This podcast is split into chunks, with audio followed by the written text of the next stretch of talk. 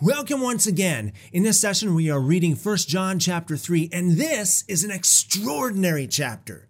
It's got so much stuff packed in this chapter, I'm going to have to divide this up into several different videos. It talks about what sin is. It defines sin. It's the only place that explicitly defines sin within the New Testament. It talks about who is righteous. What does it take to be righteous? What does it take to be wicked? And who is of the devil. It talks about all that stuff and much more. Let's get right into this. Verse 1 See how great a love the Father has given to us, that we should be called the children of God. For this cause, the world doesn't know us because it didn't know Him. You see how connected we are supposed to be to Him? We are to be so at one with Him, it says that the world does not know us. In other words, the world doesn't really understand us because it doesn't understand God. And a lot of people say, well, you know, well, only Jesus, only Jesus can do this. Only Jesus can do that. Only Jesus can obey the law. That's for, that's one good example.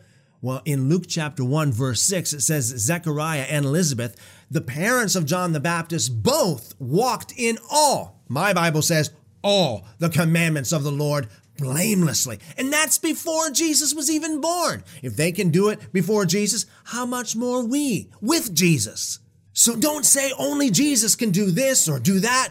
Jesus himself said in John chapter 14 that he who believes in me will do the things that I've been doing and even greater. First of all, think about doing what Jesus did. Think about doing the works that he did. And he said that those who believe in him can do even greater. Verse 2 Beloved, now we are the children of God. A lot of people think that everybody's a child of God. They say, we are God's precious creation. That just because God created us, that means that we're children of God. Absolutely not. It says in the scriptures, by nature, we are created objects of wrath, the wrath of God. But we must be born again, born of God. That's the whole reason why someone has to be born again in order to see the kingdom of heaven. And on top of that, don't forget, John chapter 8, Jesus called a whole group of people the children of the devil. He said, Your father is the devil. Not everybody is a child of God. The last part of verse 2 it is not yet revealed what we will be, but we know that when he is revealed, we will be like him, for we shall see him just as he is. Again, we have that connection. We are a mirror of the Lord. When he shows up, his glory, his light will shine off of us.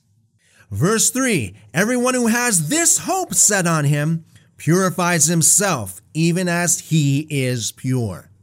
So, how does that work? Well, when you are looking forward to that day when Jesus comes back, when he is revealed to the world, you have that long term goal. Therefore, you plan long term. Therefore, you don't think like the world thinks. You don't live like the world lives because you are looking forward to that great and glorious day. You are looking forward to Judgment Day.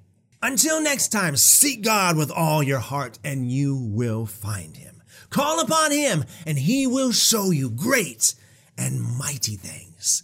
Love you guys.